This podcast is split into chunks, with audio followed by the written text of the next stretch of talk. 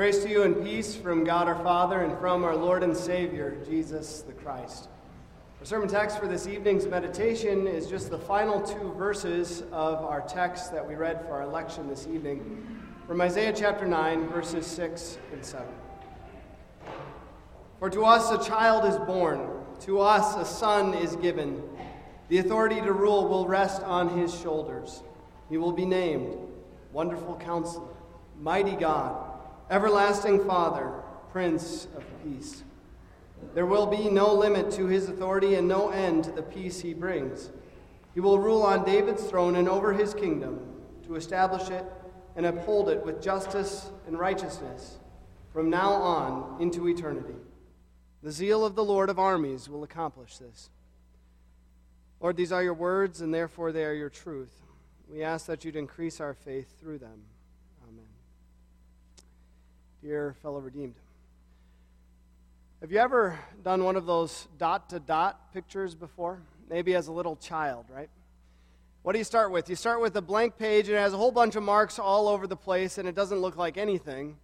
But as you begin to connect the dots from 1 to 2, to 2 to 3, 3 to 4, 4 to 5, 5 to 6, and so forth, the picture begins to emerge and you see that picture clearly.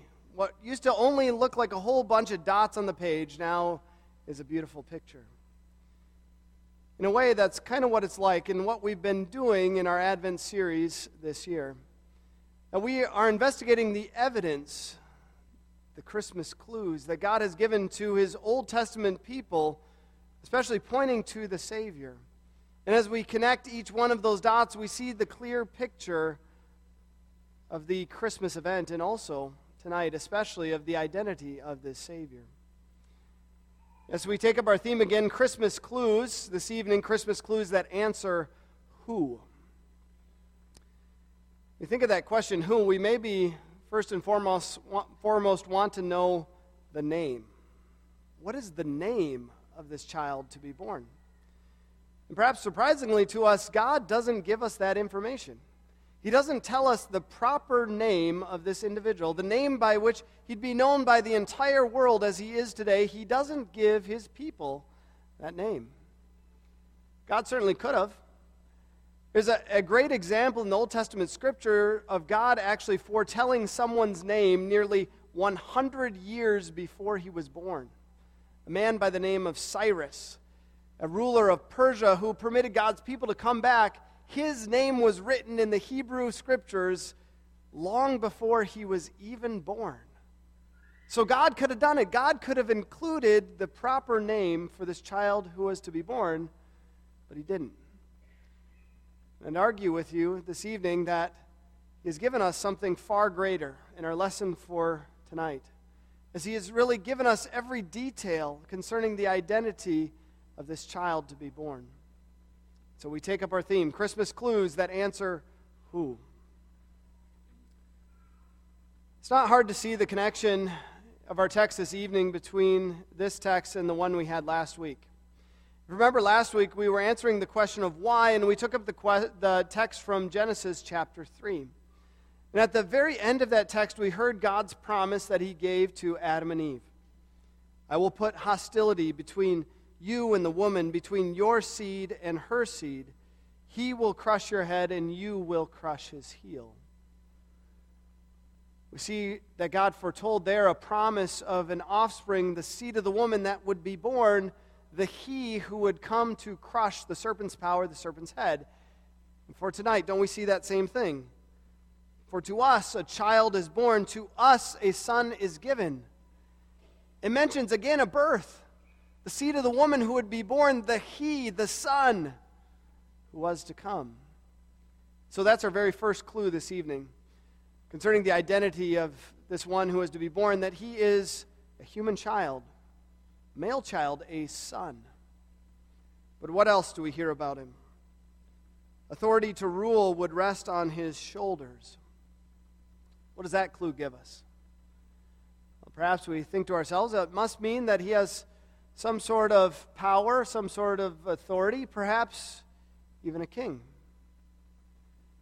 Remember the children of Israel when God rescued them and led them out of Egypt, brought them to their own land. He cleared the way for them, them didn't he? as he was able to allow them victory after victory of, of getting rid of all of those enemies that were before them. And God, in fact, ruled them directly, using his servants, his prophets, and also later his judges. But eventually the people said, That's not good enough. They began looking around to the other nations and they demanded a king. We need a king just like everyone else. And God warned them what that would mean. Higher taxes, it would mean that their sons and daughters would serve in the king's army and serve in the king's palace. It was a big sacrifice.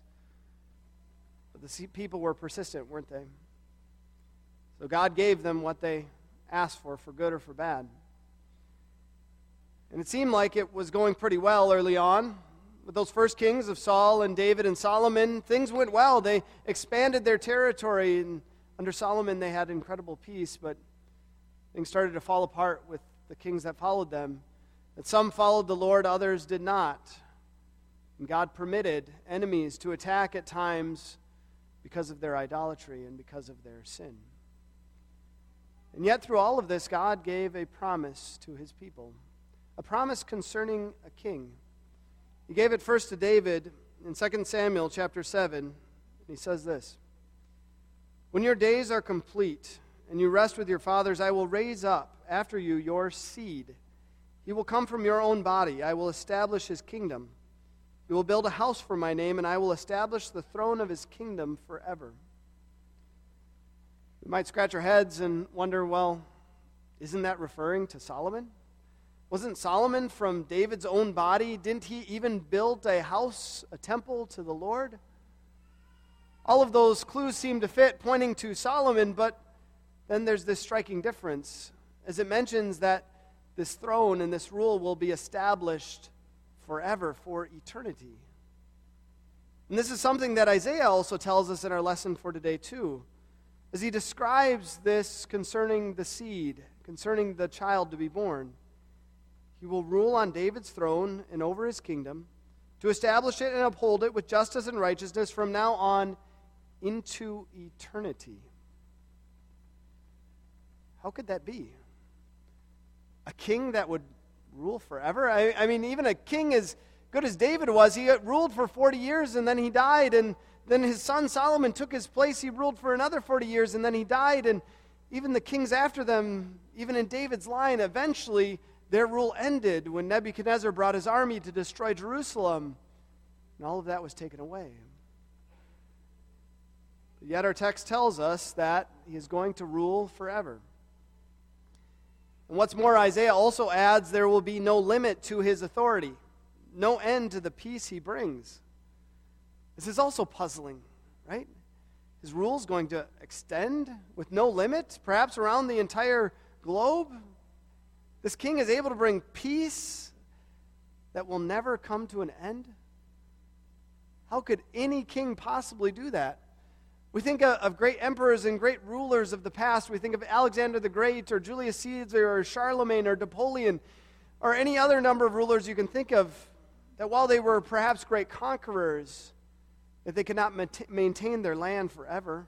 And even if they tried to establish peace, as many of them did, that too eventually failed. But this one is so radically different. It seems to be a piece in the puzzle, though, that doesn't really fit, right? We understand a son to be born. We understand a great ruler in the line of David, but his rule is going to last forever. Peace with no end, his authority with no limit. What gives? Well, Isaiah continues in our lesson for today as he continues to identify this child, giving proper titles for him. He will be named Wonderful Counselor, Mighty God, Everlasting Father, Prince of Peace. Think of that first one there Wonderful Counselor. What is a counselor? Is it a counselor somebody that is wise and he gives advice, doesn't he? He gives advice to other people, especially who need it. We think of especially counselors maybe for kings or counselors for presidents or other rulers to give them advice on how to act and what to do. And yet, this child is called Wonderful Counselor. He doesn't need advice from anyone else because he himself is a counselor a counselor par excellence, which there is no greater, a wonderful counselor. But again, this piece too, we scratch our heads and wonder what does that reveal? What does that show to us? But then the next piece, the next clue, is a big one. As Isaiah goes on to call him mighty God. Seems so confusing, doesn't it? I thought we were talking about a child, son of David, the line of kings, but now you're calling him God? How could this child to be born possibly also be the Almighty God, the maker of heaven and earth? It's perplexing to us. But yet, this detail answers so many of those other questions. It helps connect all the rest of the dots, right? It helps us see how his reign can last forever and ever, how his rule can extend around the entire globe, how his peace might have no end because God has all power and authority and can do anything. This piece most certainly fits and helps us understand the who, the identity of this child to be born. And perhaps even more confusing for us is the next one Everlasting Father. Know, sometimes we, we hear this so often, referring to the Messiah. He's wonderful counselor, mighty God, everlasting Father, Prince of Peace, right? Do we glance over that difficulty? And it is a difficulty, isn't it? That this son who was to be born is called Everlasting Father. So, which is he? Is he son or is he father? After all, didn't David testify in Psalm 2 concerning the Messiah? I will proclaim the decree of the Lord. He said to me, You are my son. Today I have begotten you. Well, certainly the Messiah is the son begotten of the Lord. But in this context, we understand this really as a title that he is given, describing not his person, but his work that he is an everlasting father, carrying out the work of a father who acts tenderly and faithfully, a wise trainer, guardian, and provider for his children, as we saw this king, this Messiah described in Psalm 72 for this evening. And this final piece reveals so much to us that he is called the Prince of Peace. It's interesting to note the same individual whose rule is to really have no limit. He's not called a God of war or a king of war like David was, but rather a prince of peace. And how could he be such a prince of peace? We think of Solomon himself was a prince that served during a time of peace, and yet that peace ended, didn't it? And yet, it says in our text, this peace will have no end to it, no limit. What is this peace precisely? Think about that word peace. In the Hebrew language, it's a very familiar word. I'm sure you know it already. It's the word shalom, it's the word for peace. And that word really has the connotation of completeness or wholeness. And that's very helpful when we understand the peace that this one comes to bring. We think of the greatest conflict that we have. Isn't the greatest conflict we have not between us and fellow individuals, it's between us and God. It's a conflict that goes back to the Garden of Eden, as we talked about last week, when Adam and Eve took the forbidden fruit, and then what happened? They were terrified of God. They knew they were naked. They made clothes and they hid. And yet God asked the man, Where are you? And Adam replied, I heard your voice in the garden, and I was afraid because I was naked, so I hid myself. You see, sin a, caused a separation between man and God. And Isaiah reminds us of this in his 59th chapter as he goes on to say, It is your guilt that has separated you from your God, and your sins have hidden his face from you so that he does not hear. You see, the greatest need that we have is this peace, is resolution between us and our Maker. And this is the kind of peace that this prince, that this Messiah, the Savior comes to bring. And how does he do it? I think of many world rulers who have established peace through strength. Peace by overcoming their neighbors or other countries or showing forth their muscle and military power. Peace through force, peace through fear. But how does this one come to bring peace? Well, Isaiah explains that for us too in his 53rd chapter as he describes this same one, the same Messiah, as the one who was pierced for our transgressions. He was crushed for our iniquities. The punishment that brought us peace was upon him, and by his wounds we are healed. You see, this peace would be established through suffering. Through him taking our punishment, our guilt upon himself, peace would be won. Peace would be accomplished between us and God. And how could this individual possibly do that? The scriptures testify that the cost of a life is so great that no one can possibly pay for it. And yet, the way that this one could bring about peace through his suffering, through his death, is because the life that he gives is not simply the life of a man, but it's the life of the mighty God, as Isaiah testifies. Because this one is God, he can give himself for us and for our sin to make things right and to bring peace between us and God. Napoleon the Great, when he finally was dethroned and exiled to that island of St. Helena, said these words You speak of empires and power. Well, Alexander the Great, Julius Caesar, Charlemagne, and myself founded empires. But on what did we found them? force. Christ founded his on love, and at this moment there are millions ready to die for him. I see no army, no banner or battering ram, yet a mysterious power is there working in the interest of Christianity. Men secretly sustained here and there by common faith in the great unseen. I die before my time, and my body will be given to the earth as food for worms. Such is the fate of him called Napoleon the Great. But look to Christ honored and loved in every land. Look at his kingdom rising over all kingdoms. His life was not the life of a man, but of God.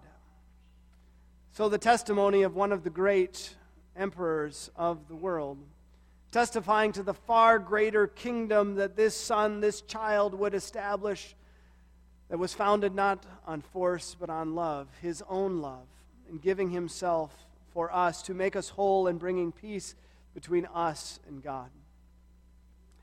This evening, we have seen so many clues, so many clues that point to the identity of this child who was to be born. Those precious clues we see most certainly testify that he is a son in the line of David, a great king. But most importantly for us, that he is the Almighty God and our Savior from sin, the one that brings peace. God withheld the proper name for this individual from his Old Testament people. But this name would soon be revealed as he brought it through angels to Mary and Joseph. The name that they were to give to the child, a name that means God saves. A reminder that that name is a testimony to what God does through this child, through this Messiah. A name that is above every name, that at the name of Jesus Christ every knee shall bow in heaven and on earth and under the earth, and every tongue confess that Jesus is Lord to the glory of the Father. Yes, most certainly, there is salvation in no one else, for there is no other name given to men by which we must be saved. As we see clearly the identity of this child, the one who comes at Christmas for you and for me, our Savior from sin, Jesus Christ. Amen. Invite the congregation to please rise. Glory be to the Father, and to the Son, and to the Holy Spirit, as it was in the beginning, is now, and ever shall be, forevermore.